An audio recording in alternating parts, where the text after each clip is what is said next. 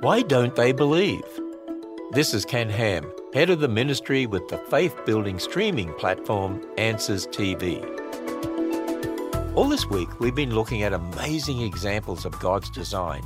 Examples are everywhere from the fine tuned heavens that declare God's glory to the tiniest cell that screams His praise. So, why doesn't everyone believe? Well, the book of Romans gives us the answer.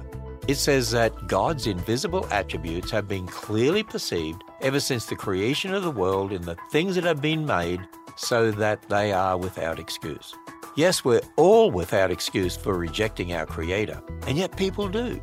Not because of lack of evidence, but because they suppress the truth in unrighteousness.